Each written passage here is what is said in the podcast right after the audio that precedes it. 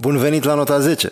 Azi vorbim despre una dintre cele mai frumoase povești din toată perioada școlară. Nuntă în cer, o capodoperă a literaturii interbelice. Dacă ai timp, citește cartea, este minunată. O lectură captivantă de câteva ore. Argumente ca să citești romanul e scurt, nu ca pământenii lui Preda sau mai știu eu ce frate Jder și este de dragoste. Combinație letală. O luăm ușor și trasăm o paralelă mondenă. Până să ajungem la Iliade, facem un scurt popas în epoca de aur a muzicii rock and roll și vorbim despre frumoasa Patty Boyd, un fel de Ileana din Nuntă în cer, doar că în carne și oase. În 1969, George Harrison, unul dintre cei patru Beatles, îi dedica soției sale Patty Boyd piesa Something. În 1970, bunul prieten al lui George Harrison, Eric Clapton, îi dedica soției lui George, Patty Boyd, piesa Leila. Patty divorțează de George și se mărită cu Eric, cel care în 1977 scrie pentru ea și Wonderful Tonight. În total, sunt vreo 10 cântece compuse pentru faimoasa Boyd, care a inspirat inclusiv Mystifies Me după o aventură extraconjugală cu Ronnie Wood de la Rolling Stones. O femeie specială fără prea mari fasoane. Cam așa este și Ileana lui Eliade, cea care le rupe inimile celor doi bărbați care își construiesc și distrug viața în funcție de ea și de toanele pe care le are. Rezumatul pe scurt. Este nevoie de o femeie ca să răstorni lumea unui bărbat. Este nevoie de Ileana ca să distrugi sufletește doi bărbați. Tema romanului. Aici răspunsul este simplu. Iubirea. O iubire în absența căreia viața este searbădă, lipsită de sensuri și bucurii. Un amor unic, etern. O dragoste care te îndumnezeiește sau te pustiește, fără cale de mijloc. Conflictul principal. Sunt multe aspecte care pot completa această căsuță, dar cred că cel mai important este conflictul dat de prezența sau absența Ilenei. Viața cu Ileana versus viața fără Ileana și tot ce presupun aceste două versiuni ale realității. Întreaga existență a celor doi bărbați este axată pe absența sau prezența polului feminin. Iubire versus nefericire. Sentimentul de a fi în viață versus moarte sufletească. Două capete ale spectrului date exclusiv de această Afrodita. De fapt, cred că ar fi mai corect să o asemuim pe Ileana cu Kali, zeița timpului, a morții, a distrugerii, a renașterii. Rezumatul pe lung. Într-o cabană de vânătoare, doi bărbați își petrec noaptea spunând povești. Nu orice fel de istorioare, ci de iubire. Mai exact, fiecare își mărturisește propria mare dragoste, aceea care i-a modificat viața și felul de a trăi. Atât scriitorul Mavrodin cât și prozaicul Hasnaș vorbesc despre aceeași femeie, Ileana. Primul își dea până amintirile Andrei Mavrodin, scriitor de succes și piese de rezistență în lumea mondenă a Bucureștiului interbelic. La o petrecere o cunoaște pe Ileana, cea de care ajunge să se îndrăgostească iremediabil. Viața îi se schimbă total, nu mai poate scrie, ajunge să fie obsedat de femeia din viața lui. Ileana își asumă rolul de muză,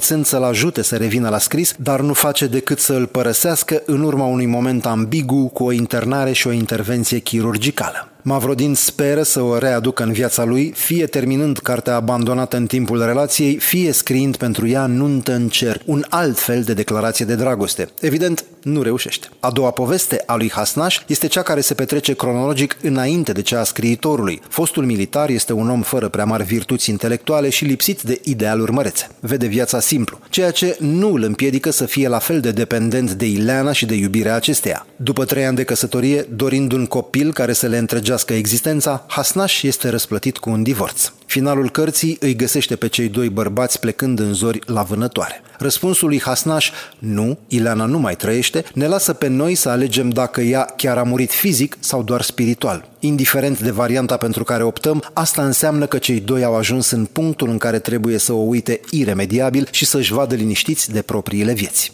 Despre titlu. Cerul este un spațiu sacru, un loc unde ne imaginăm că există zei, forțe supranaturale și ființe luminoase cu aripi. O iubire autentică, perfectă, nu poate exista pe pământ, loc profan și plin de trăiri meschine, posesivitate, gelozie, egoism ceea ce ne conduce la o concluzie evidentă. O iubire perfectă, așa cum Mavrodin vede relația dintre el și Ileana, nu poate fi celebrată pe un pământ plin de grobieni. Se poate doar în cer. Cumva este ca la albine. Matca, regina albinelor, se împerechează în zborul nupțial, zbor care are loc o singură dată în viață, atunci când își pierde virginitatea și se împerechează în aer. E drept cu un număr mare de trântori. Ce face un trântor după singurul său moment erotic din viața lui? Ai ghicit, moare. Fuziunea cosmică dintre cei doi îndrăgostiți ai lui Eliade este unică și irepetabilă. Și spun doi pentru că femeia este Ileana, iar Mavrodin și Hasnaș se contopesc într-un singur bărbat care devine simbol al masculinității. Acesta, lut în mâinile femeii, se transformă împreună cu ea într-o ființă perfectă, un androgin. Semne de întrebare. Există în roman câteva aspecte care sunt lăsate cumva neelucidate de către autor. Teoretic, Eliade ne dă nouă voie să alegem varianta pe care o preferăm în funcție de gust, cultură, educație. Alegerile mele sunt așa. Misterul 1. Cine e ea? Mavrodin o iubește pe Ileana în timp ce Hasnaș a fost căsătorit cu Leana. Autorul nu ne lămurește nicăieri indubitabil că ar fi o singură persoană. Totuși, este evident că este vorba de aceeași femeie, nu de două diferite. În tinerețe a fost Lena, la maturitate este Ileana. Misterul 2. Operația. La sanatoriu ea suferă o intervenție chirurgicală. Eliade nu ne spune, iar Mavrodin nu insistă să afle de ce s-a internat, dubios cel puțin din punct de vedere al iubitului. Mă rog, eu cred că Ileana a făcut o întrerupere de sarcină. Mai mult, a mers și mai departe și a ales sterilizarea prin ligatura trompelor uterine. De ce cred asta? Lui Hasnaș i-a negat copilul. Mavrodin a refuzat el să-i ofere un urmaș. Ileana este suficient de depresivă și total instabilă emoțional, așa că o astfel de opțiune pare total justificată. Misterul 3. A murit? Deja am amintit de el. Este cel din finalul romanului. A murit Ileana? Cartea zice cam așa. Crezi că Ileana mai trăiește? Întreabă Mavrodin. Nu, răspunde foarte încet celălalt. Nu mai trăiește. Asta simt și eu. Până aici ne putem imagina că este vorba de o moarte spirituală. Totuși, următorul paragraf din roman spune așa. S-a auzit de departe un pocnet surd de armă. Adică, imediat după ce autorul introduce ideea de moarte, apare sunetul de împușcătură. Evident, acest lucru nu este întâmplător.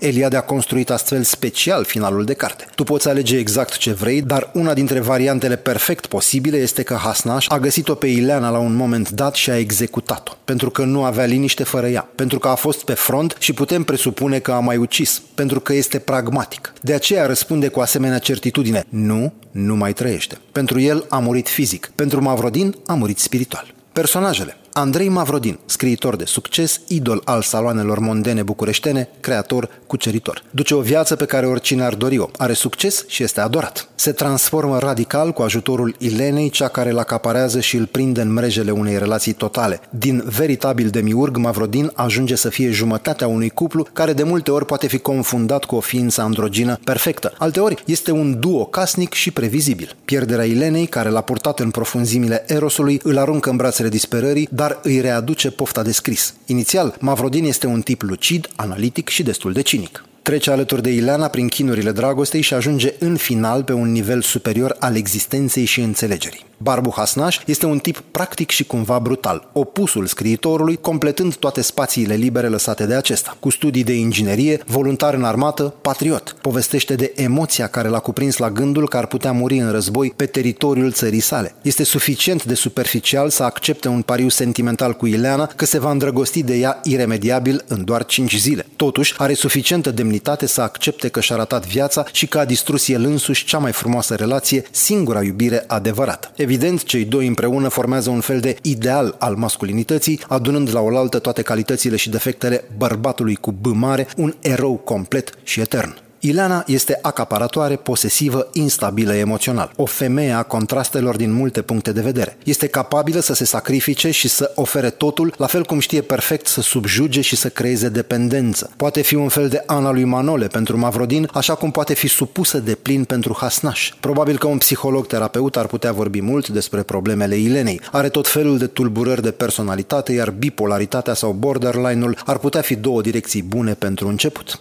despre autor. Ar fi important să scrii la examen că Mircea Eliade este faimos pentru studiile sale și pentru ceea ce a publicat în materie de istoria religiilor. A scris ficțiune și a predat filozofie la Universitatea din Chicago. Din păcate, după anii comunismului, este în continuare marginalizat din motive politice. În copilărie a fost cercetaș, iar la maturitate l-a cunoscut pe Mahatma Gandhi, cel care l-a inițiat în Satyagraha, o formă de rezistență civilă non-violentă. Și dacă tot am amintit de Gandhi, nu întâmplător am ales la început o poveste poveste cu eroi din epoca rock and roll sau hippie, dacă vrei așa. Eliade a scris mult despre India, yoga, tantra, budism sau shivaism. Totodată era profesor în America atunci când s-a declanșat vara iubirii și mișcarea hippie. Caută pe net despre asta, o să te surprindă. Te las acum cu un citat din Mircea Eliade. Gândește-te o clipă la ceea ce auzi. Ce oameni excepțional trec pe lângă noi, anonimi, și noi admirăm prostește atâția neghiobi numai pentru că au vorbit de ei presa și opinia publică.